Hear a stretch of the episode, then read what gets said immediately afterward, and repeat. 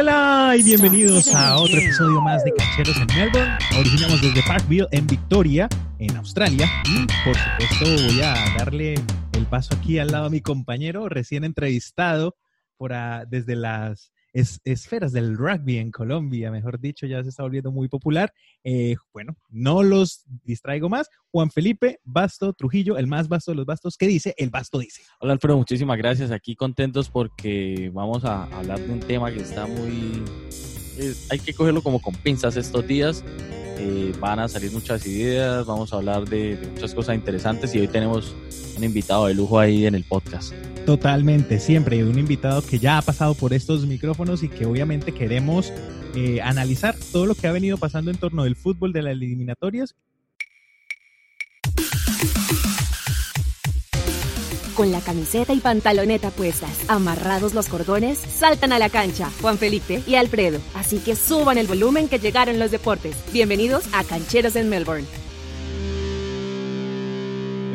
darle la bienvenida de una vez que está con nosotros Alex Cobo, director técnico colombiano, aquí también Bienvenido, Alex. Hola Juan Alfredo, ¿cómo están? Eh, bueno, no, como siempre, muy contento de acompañarlos. Eh, siempre para mí es, un privilegio estar aquí en el podcast con ustedes y bueno, vamos a, a compartir algunas ideas y, y opiniones. Claro que sí, acabamos de vivir la cuarta fecha de las eliminatorias, perdón, clasificatorias, al Mundial. Eh, nos gusta más ese término porque, pues, para ser más optimistas, vamos a clasificar. Así, pues, de pronto no, de pronto sí, pero que clasifiquemos, ese es el objetivo. Además, en inglés se utiliza la expresión clasificación, clasificatoria y no eliminatoria. Entonces, vamos a hablar de las clasificatorias, eh, especialmente lo que ha ocurrido en estas dos últimas salidas en falso de la selección Colombia. Y qué mejor, desde la perspectiva, desde la dirección técnica, por todas esas experiencias que se viven desde el banco, del manejo de grupo, del manejo de equipo, eh, no solamente desde la parte táctica. Hoy estamos hablando y muchos pidiendo la salida de un técnico, pero yo creo que es difícil también para Alex cómo, cómo escuchar cómo se refieren a otro director técnico, ¿sí o no? Entonces, eh, bueno, primero esa perspectiva, esa sensación de, de, todo lo que ha pasado, Alex. Sí, bueno, desde el punto de vista como, como entrenador, siempre, siempre mi pensamiento está en eh, cómo, cómo está el entrenador, qué piensa el entrenador, em, viendo pues, a su equipo eh, verse muy superado en el campo, ¿sí? viendo como un rival que muy organizado se veía a un nivel muy, muy superior. Intenta, pues, eh, sobre todo contra el partido en Ecuador, ni siquiera llegar al descanso y hacer la cantidad de cambios que hizo, pues demuestra la desesperación de un entrenador, ¿sí? la desesperación por intentar cambiar el rumbo de, un partido que, que, de los primeros minutos pues no, no logramos, no logramos y, eh, darle una dirección y ni competir, porque al final yo pienso que, Ecuador fue muy superior a Colombia en, todos los tramos del encuentro y, el entrenador desde, desde el banco intenta darle un, cambio, ¿sí? sacando unos jugadores antes del primer tiempo. Esa decisión es una, decisión supremamente difícil para un entrenador porque sabe que eso le va, le acarrea eh, conversaciones difíciles con los, con los jugadores, eh, con la pérdida de la confianza de esos jugadores, eh, la fe de los demás jugadores hacia el entrenador porque cuando un entrenador plantea un partido de cierta manera, pues tiene en su cabeza cómo, cómo él ve el trámite de ese partido. Y, y es claro que, que, lo que estaba pasando en el campo, en este caso contra Ecuador, que fue un, un, partido pues eh, para el olvido, pues no reflejaba para nada lo que supuestamente él tenía en su, en su cabeza y, y hacer esos cambios desesperados y, bueno, intentando dándole un cambio al equipo, pues genera más, más confusión, ¿entiendes? Más confusión, más problemas. Es una posición muy difícil para el entrenador. Yo, yo la verdad pienso, sinceramente, chicos, que, que aquí hay una gran culpa de los jugadores. Yo no, yo pienso que el entrenador eh, tiene, ningún entrenador en el mundo, ninguno, juega a perder, ninguno. Ahora, que un entrenador, uno se puede equivocar en un planteamiento táctico, eso es verdad. Eso uno, uno es, muy, es, es probable que eso pase, pasa muy a menudo, que uno visualiza el partido y, se equivoca en, en, su planteamiento, o sea, táctico o de selección de jugadores. Ahora, lo que pasó en el partido de Colombia-Ecuador es una combinación de ambas. Un poco de, del planteamiento táctico, de cómo, de cómo pensaba que el partido se iba a dar. Eh, en lo personal nos podemos quedar a, debatir y quizás todo Colombia se queda a pensar eh, que por qué no jugó el uno, que por qué no jugó el otro. Siempre es muy fácil eh, hablar sobre lo que, lo, que, lo que no pasó, y, pero yo desde, desde mi punto de vista como entrenador, hay, hay jugadores que, que, yo jamás sacaría de la selección Colombia. yo no, no estoy intentando entender qué pasó con Barrios. Para mí Barrios es un jugador que, que que tiene que estar siempre, sí o sí, por ejemplo, porque el equipo no tiene balance sin Barrios. Es decir, eh, Barrios cumple una función en el, juego de Colombia que es, eh, que es fundamental para atacar y para defender. Entonces, en la salida de balón ayuda muchísimo, es un jugador muy práctico, muy sencillo, es un jugador muy agresivo y que rompe mucho el juego. Entonces, un jugador como Barrios en el banco, pues como entrenador no, no, no entiendo ese planteamiento, la verdad, sobre todo jugando de visitante, cuando tú sabes que jugar de visita significa que el rival viene por ti, que el rival pues tiene una obligación de salir a atacar y que tú tienes que estar eh, de alguna manera más protegido que lo que podría llegar a estar, estar jugando de local. Entonces, eh, la entrada de Barrios o sea, no, entiendo qué hace Barrios en, el, sentado en un, partido de, esta magnitud. ¿sí? Por ejemplo, esta es como mi opinión personal sobre él. Los demás, pues, claro, no tuvieron un buen partido y, hubo jugadores, por no decir que todos, eh, supremamente desconocidos. Yo sí pienso que tiene que ver mucho con, ah, ah, pienso que tiene que haber un problema interno en el equipo. Un equipo como Colombia no puede estar jugando, es que no me acuerdo haber, jugado, haber visto Colombia jugar tan tan mal como lo hizo esta fecha. Y eso que yo no soy un gran, no soy un gran eh, partidario o fan de, de, Peckerman. Ahora, aunque lo respeto muchísimo, su manera de, de entrenar al equipo y de todo lo que consiguió y, y, y, y el estatus y el posicionamiento que le dio a la selección fue muy grande y, se lo respeto y se lo valoro. Ahora, como entrenador y como, como eh, su forma de, de, entender el fútbol, con los jugadores que tenía. Pienso que yo quizás no comparto mucho mis ideas con las de Peckerman, pero Peckerman tenía muy claro lo que quería hacer y los jugadores salían a hacerlo. Y eso era muy claro para mí. Aunque no lo compartiera, estaba claro eh, en los partidos que jugó contra Uruguay, contra Ecuador. Es que no se puede decir a qué, a qué jugó Colombia. Entonces ahí donde cuando, cuando el equipo no tiene una identidad de juego y sus jugadores eh, erran como de, la forma como lo hizo Colombia, uno dice, bueno, esto no es solamente un entrenador. Aquí los jugadores tienen gran responsabilidad sobre lo que nos ha pasado. Y eso es algo muy importante, eh, aquí el tema que toca Alex. Y desde esa eh, experiencia como entrenador, ¿cree que eh, este tipo de selecciones hay que llevarlas de un modo rígido como se dan los clubes o estas selecciones más bien hay que es como acompañarlos, que era lo que se le reconoce a Peckerman? ¿Cómo, ¿Cómo ve ese sistema? ¿Cree que ellos no se, no se acostumbran o vienen mal acostumbrados a que los consintieran y cuando llega, digamos, un técnico que les pone, les cambia las ideas, les pone un poco más de presión, ya se sienten como, sí, con esa, con esa presión, digámoslo, valga la redundancia, para sacar resultados y por eso no rinden igual? Pero mira, para mí eh, la transición de entrenadores eh, normalmente siempre, siempre es difícil, ¿sí? Los jugadores estaban acostumbrados a, un manejo, a ciertas cosas que Peckerman estableció en la selección y muchos de ellos eh, pues están acostumbrados a eso. Ahora llega, llega Queiroz con, con, con, ideas, con maneras de hacer las cosas por su experiencia y sus cosas. Eh, a muchos jugadores eh, pienso que, pues, que les gusta, a otros quizás no tanto, pero eso es como, como cualquier, como cualquier otro, otro equipo. ¿sí? Las transiciones siempre pueden llegar a ser un poco difíciles. Ahora, eh, yo pienso que tiene que ver mucho, eh, es que, es que es muy difícil debatir sobre lo que uno no conoce, exactamente qué es lo que está pasando en, el camerino de la selección, si, hay, si hubo problemas entre jugadores, si, si hay favoritismos, como en este momento hay rumores de, de, que, que, eso está pasando. Sí, eh, especular es, es, es, muy fácil, pero sí sé que, que es muy difícil para uno como entrenador llegar a un camerino a reemplazar a una persona que ha hecho un gran trabajo, ¿sí? que se ha ganado el respeto no solamente de los jugadores, sino de todo un país. ¿sí? Porque aunque yo no esté de acuerdo y no, y no sea, por ejemplo, un partidario de Peckerman, el respeto es, es, es alto ¿sí? sobre un, entrenador que, que, le devolvió a Colombia una estabilidad futbolística ¿sí? y una identidad. Entonces, yo pienso que, que esta transición es para para los jugadores y para el cuerpo técnico, pues llegar como a ese balance de qué funciona y qué no funciona. Obviamente en este momento lo que está pasando no está dando resultados, ¿sí?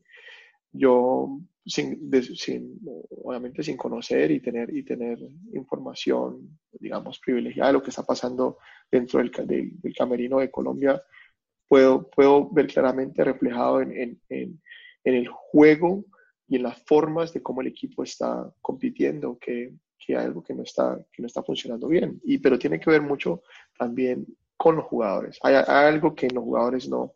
Un, equipo y jugadores de, de, de, la talla que tiene Colombia, porque Colombia tiene jugadores eh, de, de, clubes europeos y la gente lo puede hablar de mitad de tabla y de lo que quiera, pero son jugadores que están en Europa, que se han ganado el derecho de jugar en, en las mejores ligas del mundo y eso, y eso pesa y eso todo el mundo no lo hace. Entonces, eh, jugar como jugamos contra un equipo como Ecuador, nos vimos eh, totalmente superados. Entonces, eh, no puede pasar que, que, eso se esté dando si no hay responsabilidad de parte y parte, jugadores y cuerpo técnico. Creo que ahí, ahí pega bien la frase de que Colombia tiene buenos jugadores, más no una buena selección. Y eso se vio reflejado en, en esta fecha de eliminatorias. Y creo que también uno de los errores que vino a influir de parte ya de federación, que ese es un tema que tocaremos ahorita, es que pensaron, eh, montaron la yegua antes de ensillarla para mí, porque pensaron en, un técnico europeo que para competir las elecciones supuestamente en el Mundial de las top de Francia, España, Inglaterra, eso, pero se olvidaron de lo básico que era tener que jugar primero las eliminatorias, con, siendo estas las clasificatorias más difíciles del mundo, porque por las diferentes zonas donde juegan, los estadios, los climas, eh, los equipos. Eh, ¿Qué cree que, cree que eh, la federación también falló en esto, en la escogencia del técnico? Mira, yo, yo, les puedo decir que inicialmente cuando Peckerman deja, deja el cargo de la selección, en mi cabeza, en mi cabeza había solamente una persona capaz con el conocimiento, eh, con, con conocimiento, la experiencia de, tomar la selección y era eh, Juan Carlos Osorio. ¿sí? Para mí era el indicado eh, por todo lo que ha hecho, por todo lo que hizo con México en el Mundial, la forma de jugar, el estilo de juego, eh, por la pasión que él, que él que lleva por ser colombiano. Y pienso que, se lo, que no es que ah, no se lo haya ganado, ha hecho méritos para estar ahí, para estar en la selección. Ahora, pensé yo que iba a ser la, que era la opción más, más, más natural, si era nuestro mejor entrenador eh, con Rueda, creo que también Rueda estuvo en ese momento, momento eh, disponible, si no estoy mal, y al final termina firmando para Chile, pues, y, y, Juan Carlos Osorio para Paraguay. Pero pienso que, que a mí me hubiera gustado, eh, sinceramente, que Juan Carlos Osorio hubiera sido el entrenador de la Selección Colombia. Pienso que, que siempre es bueno que, en lo posible, que haya un entrenador colombiano, ¿sí? Si tiene la capacidad, si tiene la experiencia y tiene hecho los méritos, ¿por qué no? ¿Por qué no confiar en, en, nuestros compatriotas? Pienso que eh, esa sería la primera, la primera opción. Y si ya no hay candidatos, porque puede pasar que no lo haya por, por situaciones contractuales, que los, los candidatos buenos están con, con, contratos largos y cosas así, pues entonces se mira a un, a un mercado más internacional. Entonces, yo pienso que, que ahí a la federación, no sé, no, yo la, verdad nunca pude entender qué pasó, que dice que las cosas no se dieron. Y decía, pero ¿cómo que las cosas no se dieron si Juan Carlos Osorio no hacía sino decir públicamente el amor y expresaba ah, que, que, quería ser eh, pues, técnico de la selección Colombia? Y tanto así que le costó su trabajo Paraguay.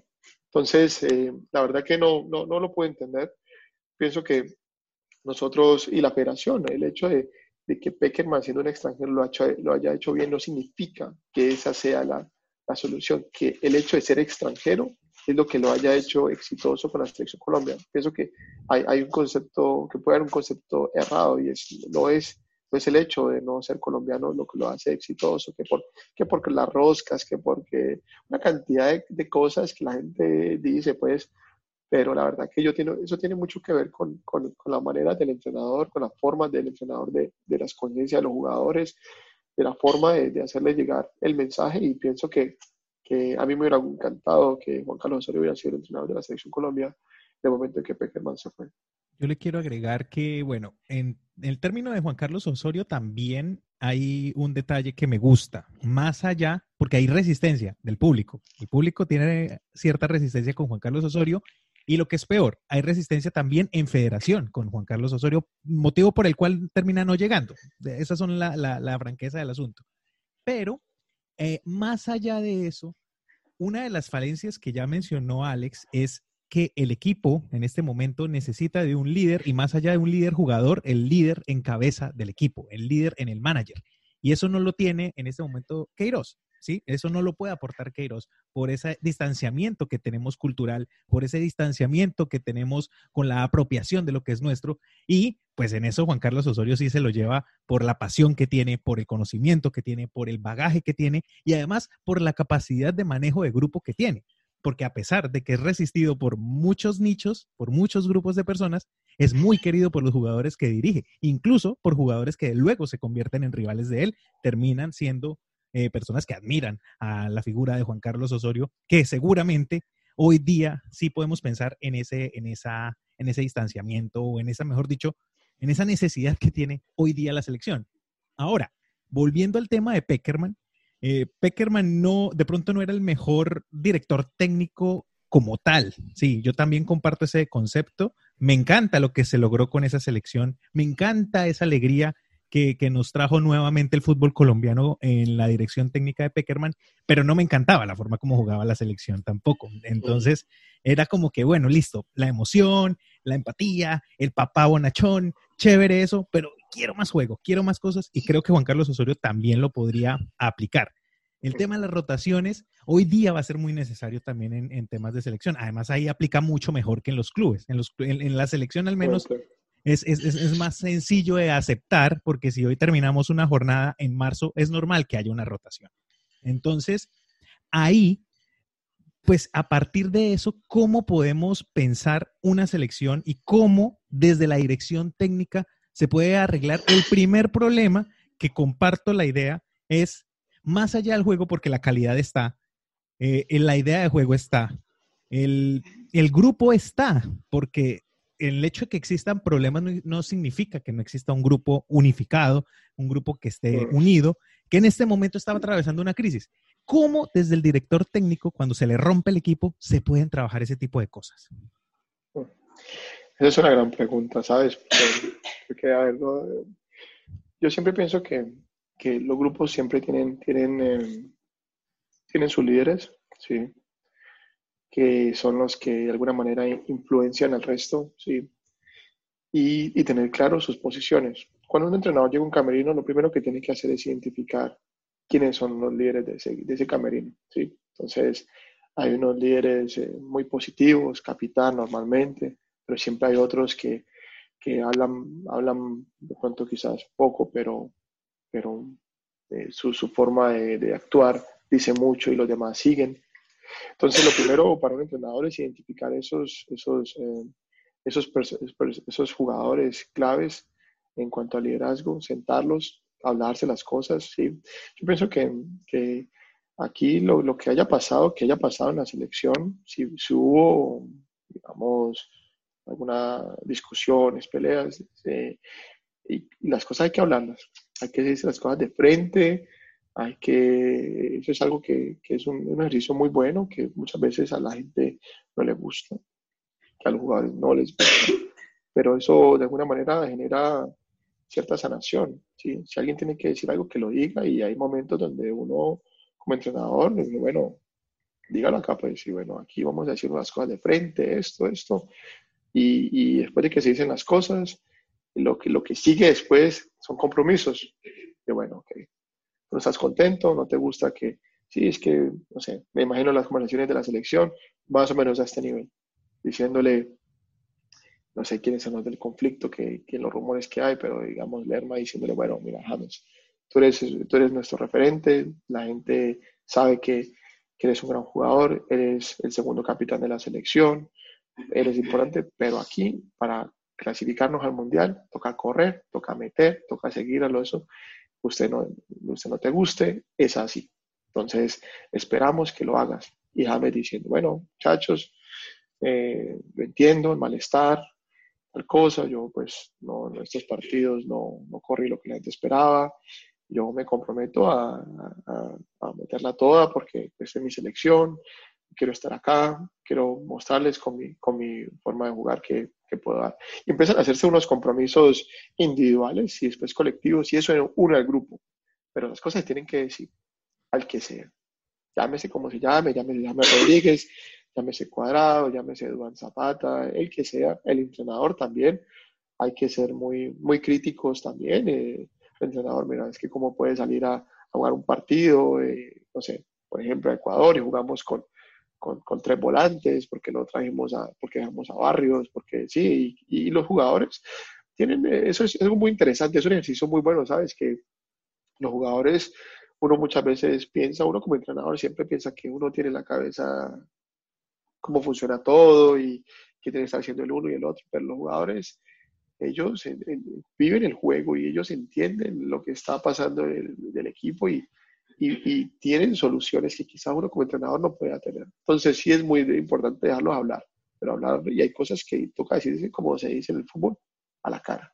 Y ese, y ese proceso de sanación, eh, pienso que seguido de unos compromisos individuales y colectivos, eh, da el impulso que se necesita para que la selección siga adelante, porque calidad sí tiene. Es que quizá esa interna creemos que, o bueno, creo yo que se, que se rompe a la medida que ellos se dan cuenta que a James, eh, digamos, sí es el intocable que lo sacan a todos y a él no.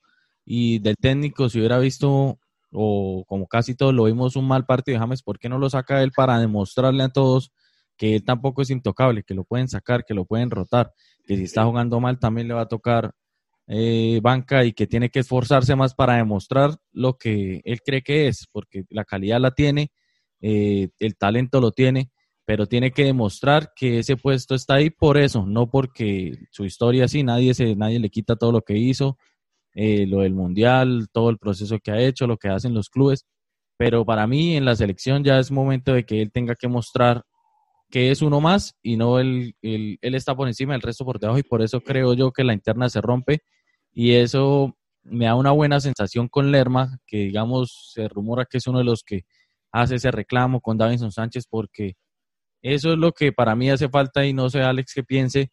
Eh, no tener un capitán definido con cierta personalidad. Bueno, estaba Falcao, pero Falcao ya aporta un poco más desde lo espiritual, pero no con esa, digamos, lo que se le veía a un Yepes.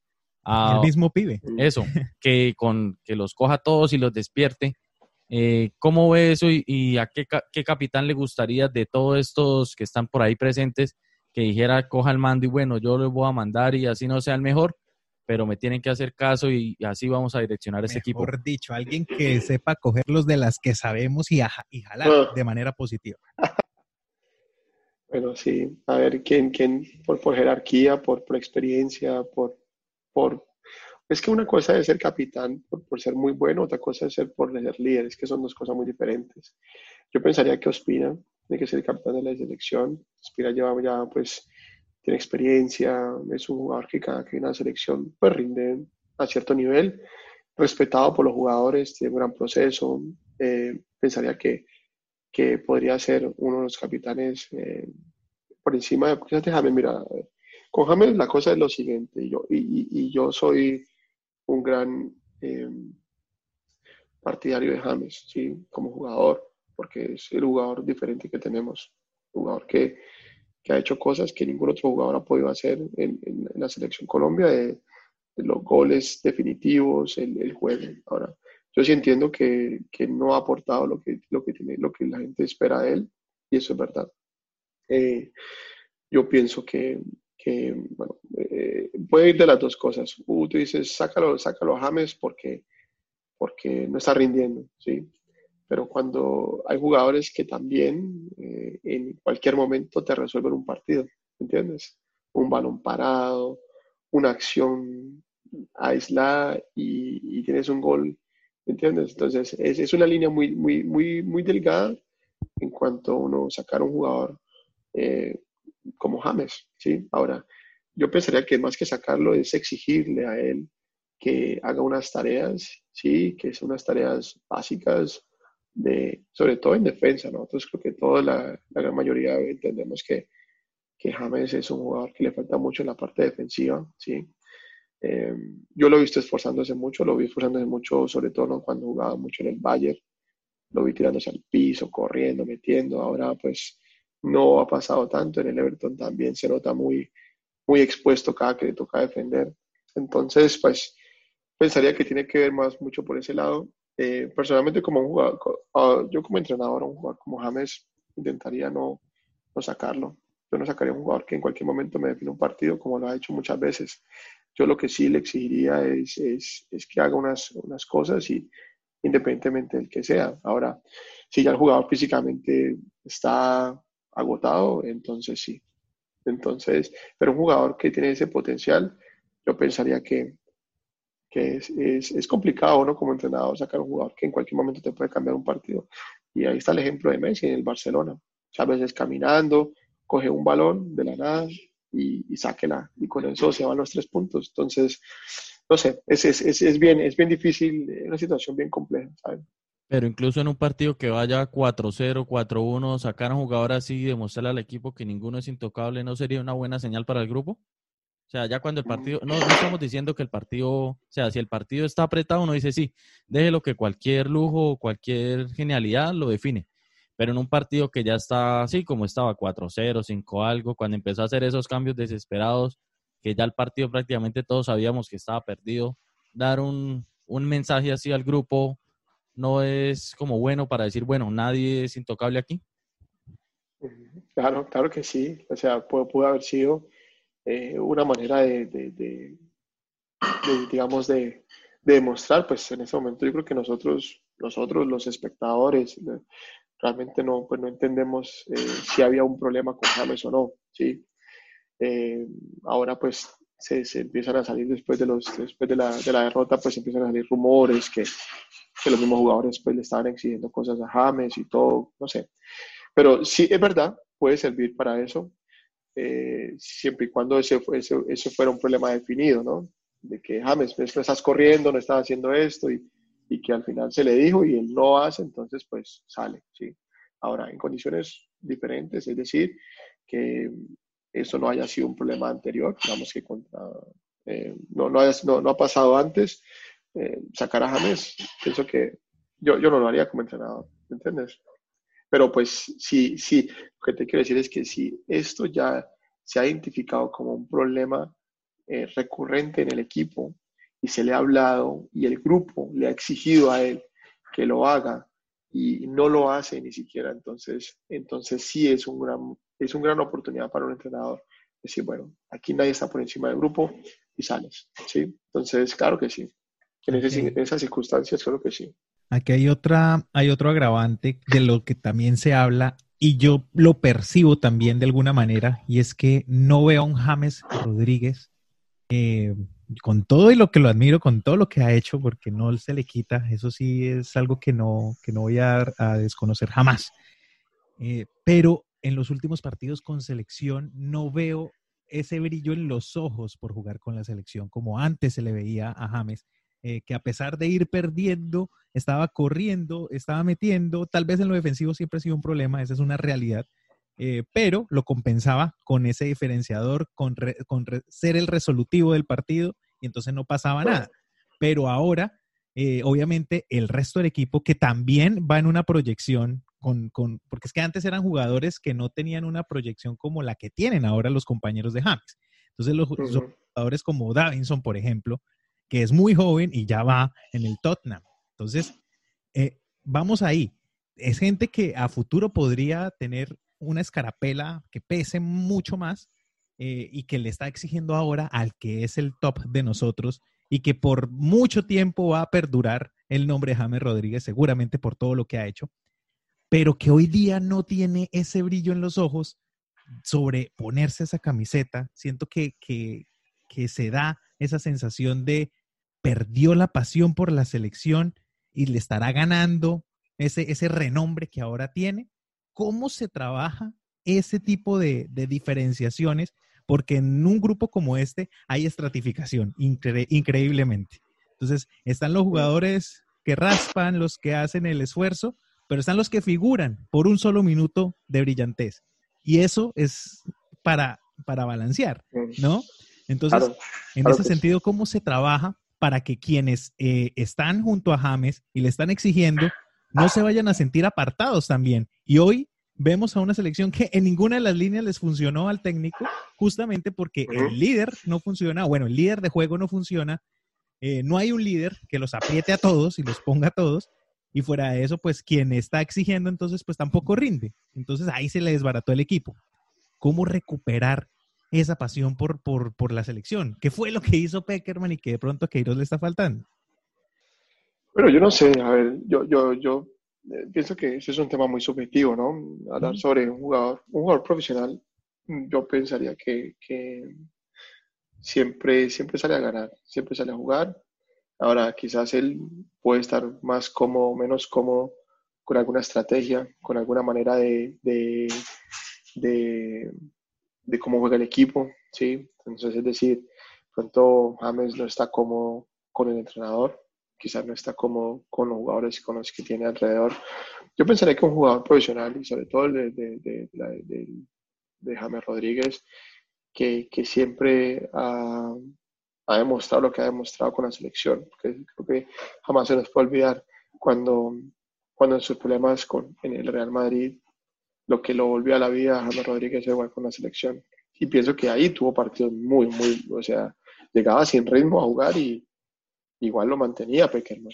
Y el hombre seguía jugando, eh, y seguía el, sistema del equipo y la forma del equipo le, lo, hacía a, James pues, dar un, cierto nivel, ¿no?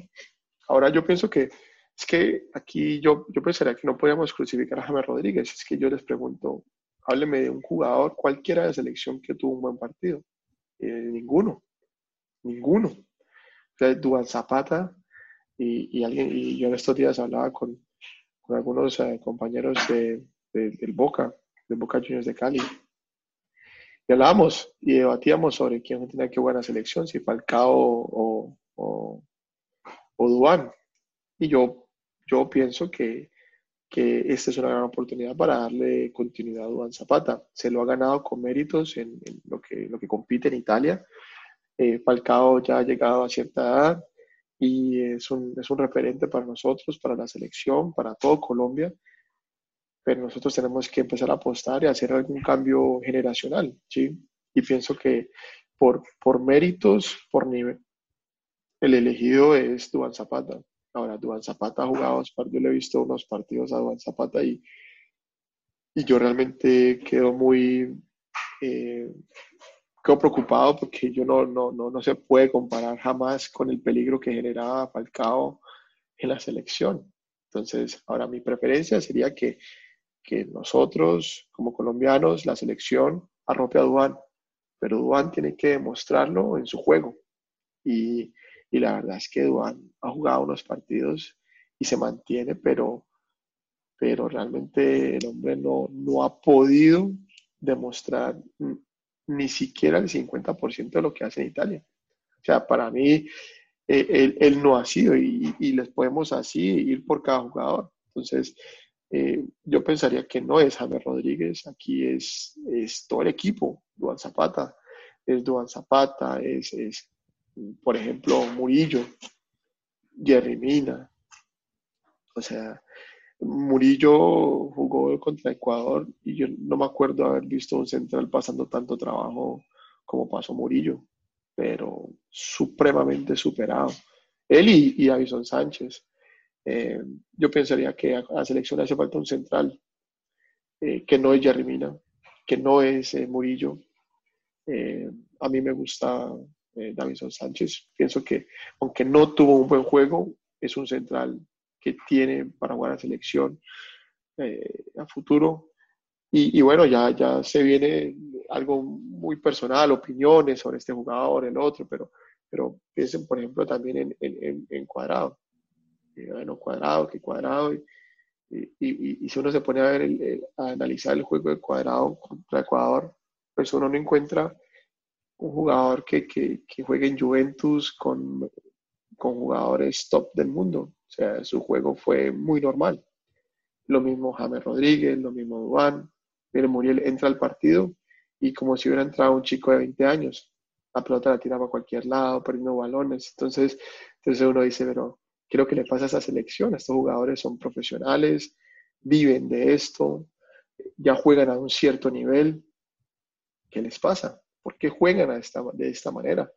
Entonces ahí donde yo pensaría que tiene que ver mucho, uno, el planteamiento del equipo, dos, pienso que tiene que haber una, algo internamente como equipo, no, los jugadores tienen algún malestar y eso se refleja, el equipo era muy, estuvo muy partido todo el tiempo, o sea, nunca se veían acciones de, un jugador de Colombia, eh, digamos, pierde un balón y el otro está ahí encima y recupera o no sé, pienso que eh, siempre estuvimos lejos de dominar el juego, muy, muy lejos.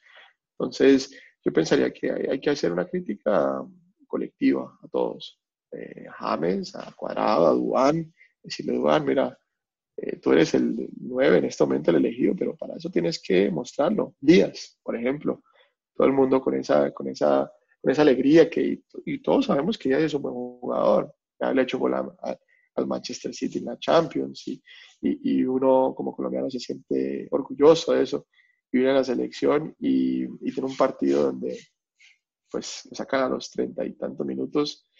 Entonces la pregunta es, ¿qué pasa con esos jugadores? Porque es que no es James Rodríguez, que es James, porque es Duan, porque es Davinson, porque es Murillo, porque es Cuadrado, porque al final es todo el equipo. Cuando es todo el equipo, entonces decía, bueno, hay algo que no está funcionando, ¿sí? que no está funcionando a nivel colectivo y hay algo que, que los está impidiendo rendir al nivel que deberían. Entonces, yo no, no, no, pondría el foco en, en, ciertos jugadores porque pienso que esto es, este problema que está pasando en este momento en la selección es colectivo. ¿Será que el módulo táctico es el que no ayuda a potenciar la calidad de los jugadores? Ese como que no, no han logrado comprender esa idea de ese 4-3-3 que de la previa quiere implantar el, el técnico. Yo, yo desde el punto de vista de entrenador, si tú me preguntas a mí, dices, Alex, entre el 4-3-3 y el 4-4-2, ¿qué sistema es mucho más fácil de entrenar? El 4-4-2.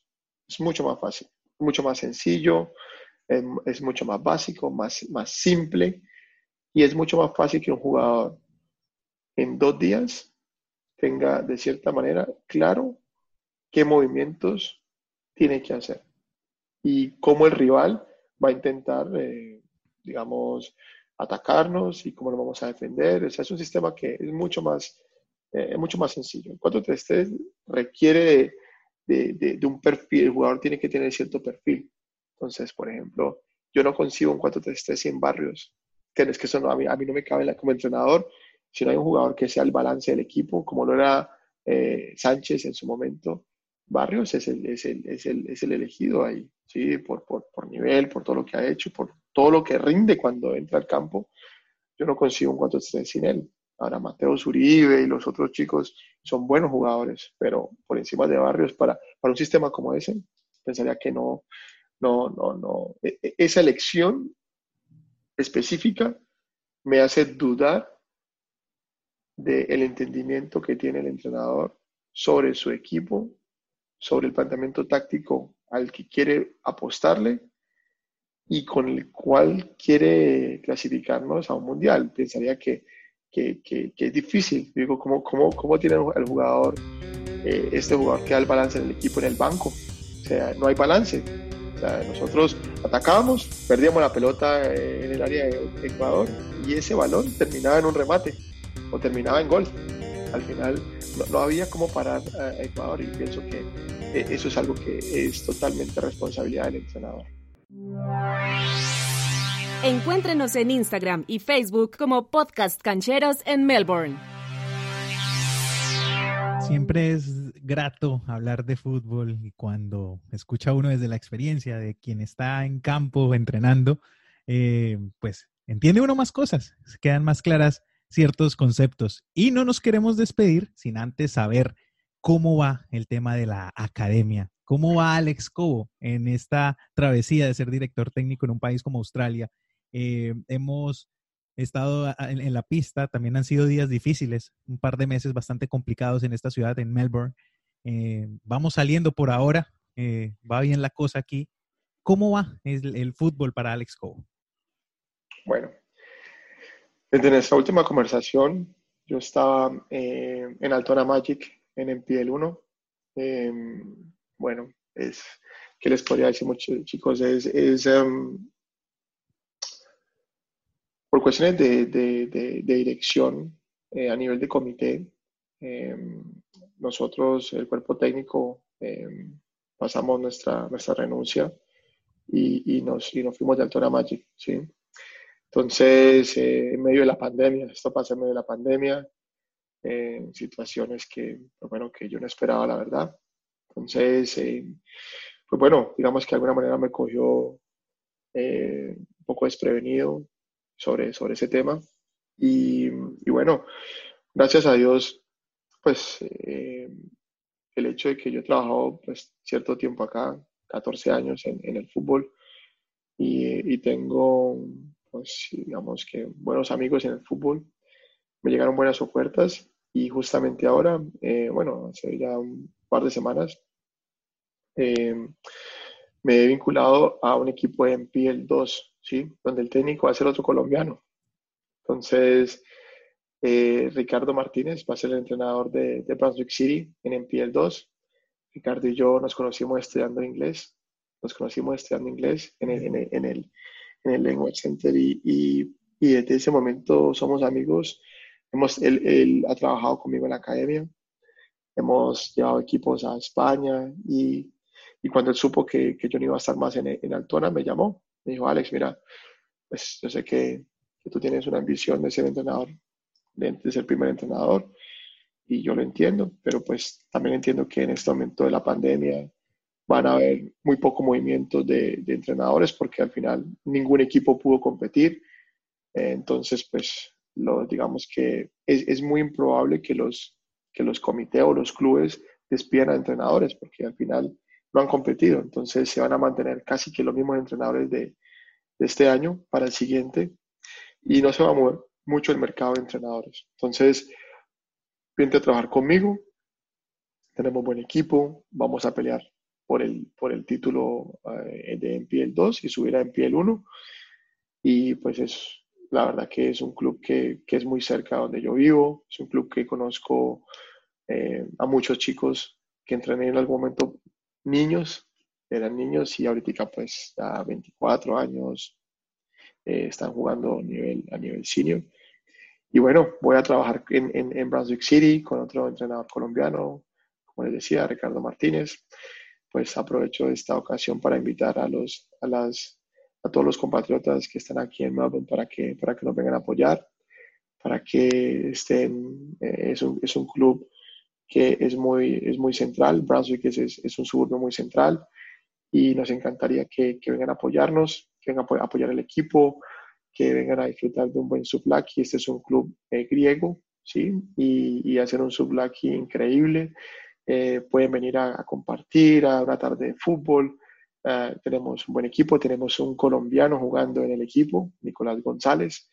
Nicolás González, eh, un chico que, que, que, lleva ya más o menos unos 15 años aquí en Australia, vino, vino, vino, vino bien pequeño y es uno de los del equipo, muy bueno, rápido, muy habilidoso. Entonces, pues hay jugador, el cuerpo técnico con, con sello colombiano. Entonces, pues una, una, una, cordial invitación a nuestros compatriotas que nos vengan a apoyar, que vengan a disfrutar una tarde de fútbol y a comerse un buen sublaki. ¿Y para qué fechas más o menos está presupuestado que empieza este torneo para que todos los que estén escuchando estén muy pendientes? Y, por ejemplo, cómo podemos encontrar el equipo en Instagram y para seguirlo y estar muy, muy pegados. Y de pronto, ahí más largo con otra pregunta, ¿qué otros colombianos de pronto sabes que están jugando en otros equipos o, o qué más representación colombiana va a haber en estos MPL 1, 2 y 3? Ah, bueno, eh, colombianos, bueno, ustedes creo que ustedes conocen a José Ramírez, que está en, en Whittlesey Rangers, en MPL 3. Hay un chico muy interesante, se llama Felipe Sánchez, eh, está jugando en la reserva de Melbourne Knights, que es un equipo de MPL 1. Muy bueno, muy buen jugador, con un picante latino increíble. Yo pienso que ese chico eh, en un par de años va, va, a marcar mucha diferencia acá. Eh, estuvo un chico que estuvo, lo entrenamos, yo lo entrené de, de niño también, fue de los 10 años estuve en la academia también, la academia de fútbol, y, y ahorita está, está jugando reservas en, Melbourne Knights, que es un club muy tradicional en Victoria. Y, y él, ellos, pues, em, estos son los jugadores que en este momento se ven en la cabeza, que yo conozco, igual, pues la liga es grande y hay muchos equipos em, que quizás no puedo referenciar a todos los jugadores colombianos, pero, pero estos seguramente son los más, los, los que yo te podría decir José Ramírez, Nicolás González, Felipe Sánchez y Ricardo Martínez y yo, pues que estamos como, como parte del cuerpo técnico. ¿Y fechas? ¿Cuándo arrancaría todo? Las fechas, bueno, eh, tengo entendido, normalmente la liga empieza después de Semana Santa. Es normalmente la fecha que, que, que tiene presupuestado. Pues como ustedes saben, con esta situación del COVID, muchas cosas han cambiado, se han tenido que organizar miles de cosas. Entonces, pues nosotros eh, apuntamos a que, a que el inicio del torneo sea después de Semana Santa. Normalmente estamos hablando entre finales de marzo, más o menos, marzo, principios de abril, más o menos por allá. Vamos a, pues vamos a tener partidos de pretemporada. Eh, las redes sociales de las debo. Brunswick City eh, en Instagram seguramente está. Brunswick City, ellos compiten en MPL 2.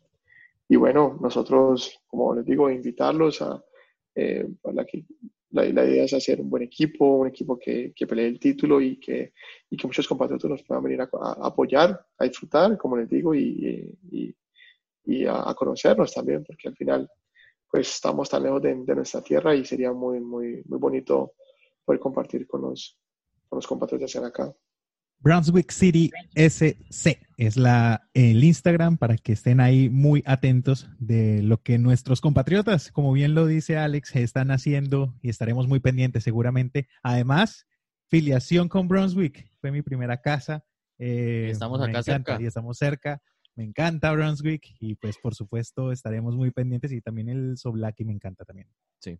Y Alex, eh, claro que sí y ya el proyecto personal de la Academia Alex, ¿cómo, ¿cómo, va? ¿Cómo fue ese volver a los entrenamientos con los niños y todo esto? Pues bueno, la verdad que hemos estado parados ocho meses eh, pues por todo este confinamiento. Las restricciones nos han permitido en algunos momentos hacer sesiones personalizadas y eso hemos hecho bastante. Hemos teníamos más o menos unas 60 sesiones a la semana con unos cinco entrenadores que trabajan conmigo en la academia, haciendo sesiones personalizadas. También hicimos un programa online y, y también tuvimos pues cierta acogida con en ese programa. Pero ahora pues le, resumir ya a, lo que normalmente hacíamos, fue, algo muy, muy, muy bonito, muy chévere. Después de tanto tiempo, el sábado pasado arrancamos, eh, volvimos a, a, tener contacto con los jugadores, con los padres y bueno, muy, muy contento la verdad.